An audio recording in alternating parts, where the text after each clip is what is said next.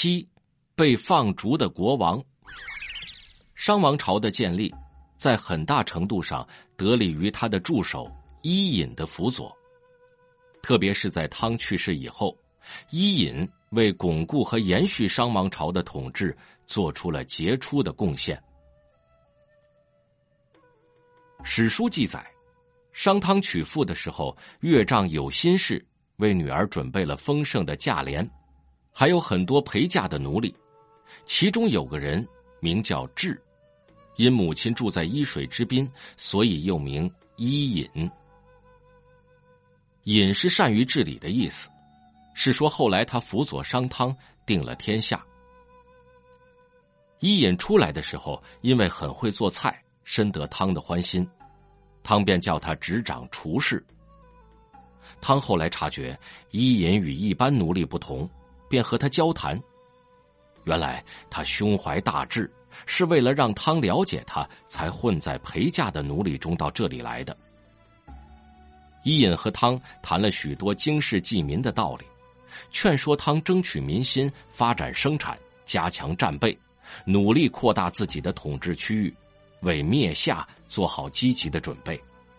汤看中他的才能，提拔他当了右相，成为自己得力的助手。也有人说，伊尹不是陪嫁到汤家的奴隶，早先本是一名隐士。汤打听到他是一位贤人，便派人去迎聘他。可是伊尹留恋山水，不肯出来做官。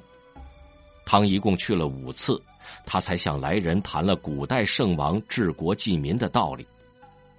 伊尹出山后，汤便把国政交给他掌管。这时。自孔甲以来腐朽的夏朝统治，到了桀的手里，已经更加动荡了。伊尹便和汤策划讨伐夏桀。他说：“尽管夏朝得衰，叛离的人很多，关键要看夏王调遣他们出征的时候，他们能不能服从。这就需投石问路。我们暂时停止向桀朝贡，看他如何反应，再做打算。”汤同意伊尹的意见，便停止向夏朝贡。这件事果然激起了桀的愤怒，马上命令九夷发兵征讨。伊尹看到彝族还服从夏桀的调遣，便赶快派人向他请罪，重申承认夏朝的宗主国地位，并送去了许多贡品，夏桀才停止对汤用兵。一年以后，形势发生了急剧的变化。九夷中的一些部落开始叛离夏朝，大举进攻的时机终于到来了。夏桀得到汤举兵的消息，立即命人征调昆、吾、韦、固三个小国的军队阻截。谁知商汤按照伊尹的布置，早已派兵攻灭了韦国和固国，并挫伤了昆、吾国的锐气。双方大军在明条会战，夏桀的军队很快战败。商汤乘胜追击，灭亡了昆吾。自此以后，商朝不仅牢牢的控制了黄河中下游广大地区，连远在西方的低羌部落也都向商朝臣服了。商王朝建立以后，伊尹又帮助汤制定各种典章制度。他要求朝臣尽心公职，勤勉用事，要为民立功，做出显著的成绩。只有这样才能得到奖赏，否则将从重处罚，绝不轻饶。因此，商初政治清明，经济繁荣，老百姓都能安居乐业。一些骄横的贵族看到伊尹能以身作则，嚣张的气焰也得到了相应的抑制。汤灭夏后，只做了十三年的商王就逝世了。按照兄终弟及的继承制度，本应由他的弟弟接任王位。汤没有弟弟，便传位给长子泰丁。泰丁不及继位就死了，因此由泰丁的弟弟外丙继立。三年后，外丙又死了，便由外丙的弟弟众人继位。众人在位不到四年也去世了。作为开国元勋的伊尹，在这关键时刻。为了稳定人心，以其崇高的威信当机立断，迎立泰丁的儿子太甲为商王。太甲继承王位后，伊尹尽心辅助他，教育他继承祖宗的传统，克勤克俭，敬天爱民，并且专门为他写了三篇文章供他学习，以便他成为一个好的君主。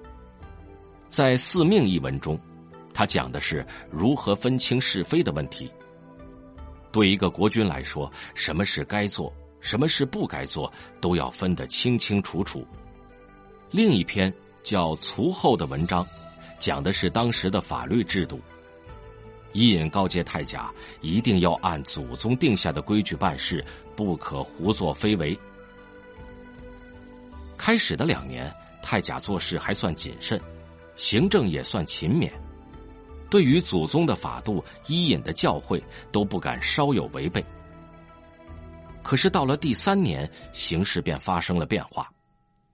太甲以为自己是一国之君，一切内政外交上的大事都得由自己专断，对于伊尹的劝谏便不再放在心上。他残暴昏庸，不守法度，引起了大臣和人民的不满。鉴于太甲已经丧失了作为国君的基本条件，伊尹同其他大臣商量后，决定采取非常措施，发动了一次宫廷政变。将太甲逮捕，送到同（今河南虞城东北）囚禁起来。据说同是商汤的墓地，将太甲放逐到那里为其祖父守墓，有促他悔罪自新的用意。商汤虽是一代开国圣君，墓葬却十分简陋。太甲住在低矮的享殿里，除做些扫墓和祭祀之类的事情外，便是聆听伊尹派来的官吏为他讲述商汤创业的历史，以及制定的典章制度和各种规矩。伊尹这么做，是为了教育这位被逐的国王悔过自新，以祖上为榜样，不要胡作非为，走上夏桀的灭国亡身之路。经过几年的反思。太甲果然有了悔悟，觉得自己过去的所作所为不仅违反了祖宗遗教，而且也违背了天命。对伊尹的一片苦心，他开始有所理解。太甲为了表现自己的悔改诚意，决定先从同地这个小地方做起。他开始关心老弱病残，扶助贫困无依的百姓。凡是应该做到而又能够做到的事情，他都尽力去做；不应该去做的事，不仅自己不做，还对别人加以劝阻。太甲的这些表现，不仅得到了百姓的称赞，而且很快传到了伊尹那里。伊尹十分高兴，经过多方调查，确认太甲真的已经悔过自新。伊尹的目的达到了。因为放逐太甲的用意正在这里，于是他亲自带领百官将太甲接了回来，重新把他扶上王位，郑重其事的把权力交还给太甲。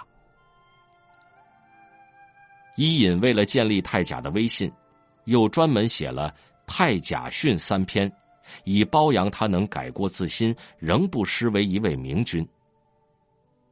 太甲果然不负厚望。没过多长的时间，便把政事治理的井井有条，国家也日益繁荣富强起来。古书记载，伊尹活到一百岁以后才去世，沃丁为了褒扬他的功绩，用王的礼仪厚葬了他。